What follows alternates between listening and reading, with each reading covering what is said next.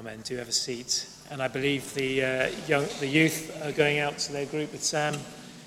So feel free to uh, wander out. But as the youth uh, group leaves, um, let's just bow our heads as we come to the Word of God this morning. Heavenly Father, at this time, we need your word more than ever. We need the reassuring reminder of the truth of the gospel that there is a King of kings and a Lord of lords that reigns over not just our country or this realm, but over the whole universe. Speak to us now, Father, words we need to hear, and comfort us in our grief. In Jesus' name we pray. Amen. Amen. It was wonderful to hear just briefly some tributes to our Queen from Richard and Veronica. Perhaps you've been having the BBC on, on the background, or the radio, or the TV for the past few days, just hearing endless testimonies to what an amazing, unique, remarkable, wonderful queen uh, that Elizabeth was. And not just from people in our country, but across the Commonwealth, across the world, all over. People have only got good things and good memories to say of the Queen. I'm not sure there are many lives that can affect the world like our Queen has. You know, there have been many great rulers that have come and gone, but very few can say that they have come and gone with such uniqueness of life that was popular with everyone, that was also a reign without fault or frailty or failing. Many leaders come and go based on votes. When they get too unpopular, they go. Other leaders hold on to power with force or fear, or are eventually removed by force. Few can have such a reign like the Queen had, that remained popular and was not controlled or forced upon us through intimidation or fear. A wonderful, wonderful witness she has been to what true leadership and monarchy should be like. I just want to spend a few moments reflecting on one reason I think it was such a remarkable life, and I'm going to talk about her faith. That I think it was her Christian beliefs and the influence of Jesus on her life, the touch of God, if you like, that made it, that made her reign uh, so incredible. And so like Jesus's. I just want to draw upon a few similarities. First of all, I want to draw attention to her remarkable humility. Already we've heard um, testimonies of how many people have met the Queen she must have met hundreds of thousands of people in her time. And no matter who speaks about their encounter with her, most people remark about how she made them feel. That she was never too important for them. You know, she must have been in many um, events with all kinds of high flyers and people demanding, more demanding of attention. You know how when you're in a, a crowded place and you're always looking for who you, who you want to talk to, etc. Apparently, everyone used to say if she was talking to you, if you were in front of her, you were the only person in the room. And it didn't matter whether you were a king or a queen, a prime minister or an MP, even if you were the most lowly of people, she would focus on you. You were important. And this uh, passage we just heard from Romans speaks about that. It, it, really touched me when I thought of this passage in relation to the Queen, for uh, it says here, verse 3 For by the grace given me, I say to every one of you, do not think of yourself more highly than you ought, but rather think of yourself with sober judgment. Do not think of yourself more highly than you ought. The Queen had every reason to feel highly of herself. There was no one higher. and yet she gave off this impression that she never thought too highly of herself. She was not too important for anyone. Or just to look down at uh, verse 16, where the Apostle, Apostle Paul says, Live in harmony with one another. Do not be proud, but be willing to associate with people of low position. Do not be conceited. No one ever said of the Queen that she was conceited or too proud to meet anyone in her country or nation or anyone in the world. Never too proud. In this way, she was like Christ.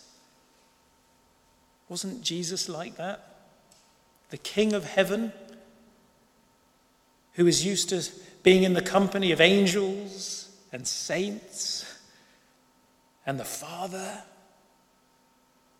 in the heavenly realms, yet was not too proud or too conceited to then come and hang out with us lot. She, the Queen got that from Jesus. Because not every ruler is like that. In fact, not all of us are like that. But she was. Secondly, she resembled Christ in the longevity of her reign. I think it's been commented, commentated several times that she was the longest reigning monarch of our country and the second longest reign in the history of the world. I think there was someone else who beat her to the post, but pretty long. And most of us cannot remember a time bef- before she was queen. Some of us have maybe have slight memories of the last king dying, but most of us, for most of our lives, she has been a constant, always there. And actually, that's provided a, an incredible sense of reassuring um, consistency of our country and our life. She's always been there. No matter ups and downs, you can say, well, the Queen's there, she's in her palace somewhere. Still the same, never changing. And that's actually allowed us, those of us who live in this country and maybe further afield, to almost have kind of like a freedom and a courage in our own lives. Knowing she's there allows us to live freely and courageously. I thought about um, maybe the first time children leave home to go off to work or go off to university or whatever it is. That children who know that they've got a stable home that they can always return to, and their parents are there or whatever, they've got some stability in their lives, frees them up to go and live and have adventures and be brave in life and to confront the world. I think the Queen did that for all of us for a long, long time and has brought many blessings because of it, the longevity of her reign. But of course, no matter how long someone lives, it does come to an end. But in this way, she still points to Christ. Because the scriptures say that Jesus Christ is the same yesterday, today, and forever. The longevity of the reign of Jesus will never end.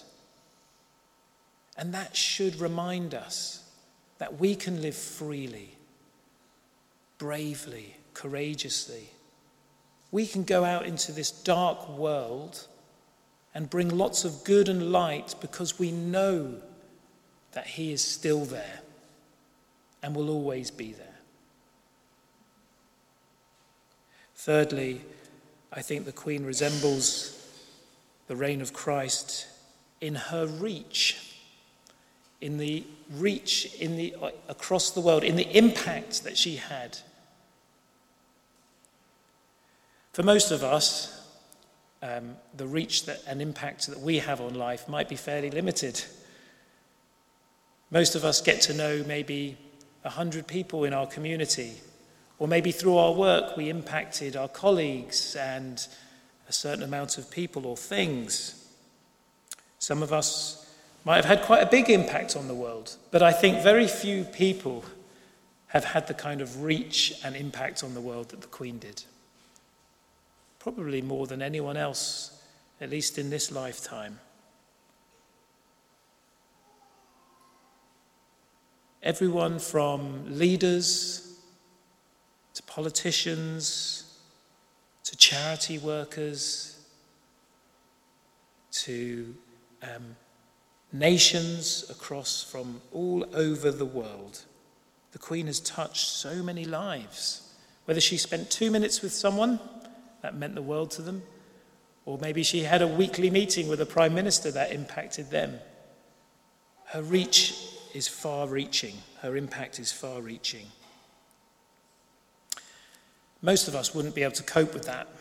I can cope with about two or three things in my day. She probably coped with hundreds of things in her day and hundreds of things in her week and year. I think that's a supernatural thing because it's just not possible for one person, humanly speaking, to impact that many lives unless somehow, for the good, unless somehow heaven's touch is upon them. But Christ was like that. Jesus had time for everyone, the individuals, and yet somehow had an impact and still has an impact on millions of lives all around the world. It's almost like the life of Jesus is inexhaustible. It doesn't matter how many people come to him, he has time. He never tires, he never gets fed up with us. He always has energy and attention and care for the matters of the whole world, and he still continues to make an impact. The Queen, in some sense, was only a fraction of the kind of life that is stored in Jesus, that Jesus gave to someone like the Queen, and that he gives to all of us. Finally, the Queen resembled Christ in her sacrifice in her sacrifice. Most of us uh, do our jobs in life uh, for a limited time, and mostly only because we're ever paid to do it. We spend our lives working in order to get to our place of rest, in order to retire, in order to get round to the things we wanted to do. We work to make money so that we can do the things that we've always wanted to do in our lives. But you never got that sense with the Queen. She didn't retire, she kept going. And you never got the sense that she only did her duty and the things that she did because she was being paid to. You didn't get that sense. I think what spoke so much of this was that only two days before she died, she was welcoming the new Prime Minister. And I don't know if you saw those photos. She wasn't curled up in a bed or sitting in a chair. She was up, dressed, her hair was done. She looked like she was ready to help and welcome the new Prime Minister. She was there for the nation. She was there for this lady taking up new office. She could have made it about herself. She was dying. She was dying but she didn't want to make it about her. She continued to serve out of love and dedication and commitment to her people. That's a sacrifice. A sacrifice she made her entire life and her entire reign.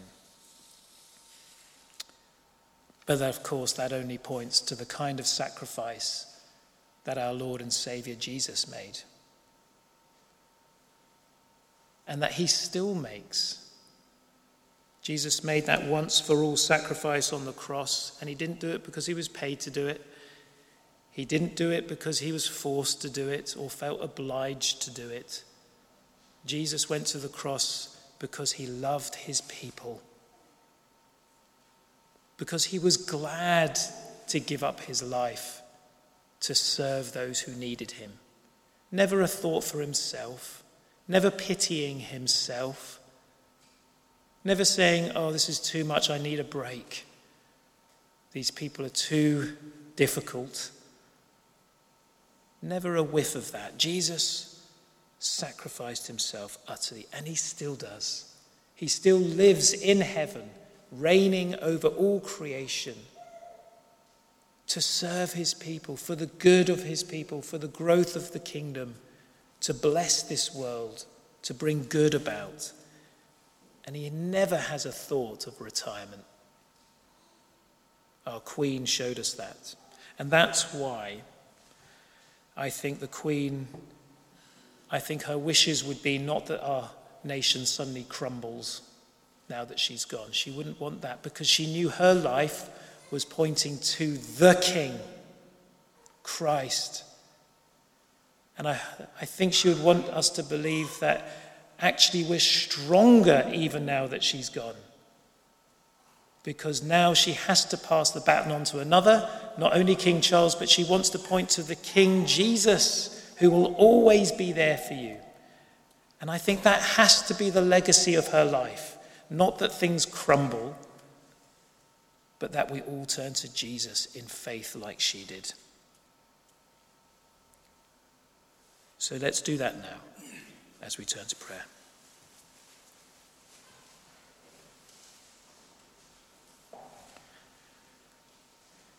Heavenly Father, we thank you for the example of Christ that our Queen set, set out in her life and in her reign. May the legacy of her life not be that we utterly, utterly trusted in her or the monarchy, but that we trust in Christ, the very thing her life set out to achieve. We thank you, Father, for the many blessings we received through her reign. And now we also then give you thanks for the many eternal blessings we receive in and through the reign of Christ, both our Lord and Saviour, but also the Queen's Lord and Saviour. Amen. Amen.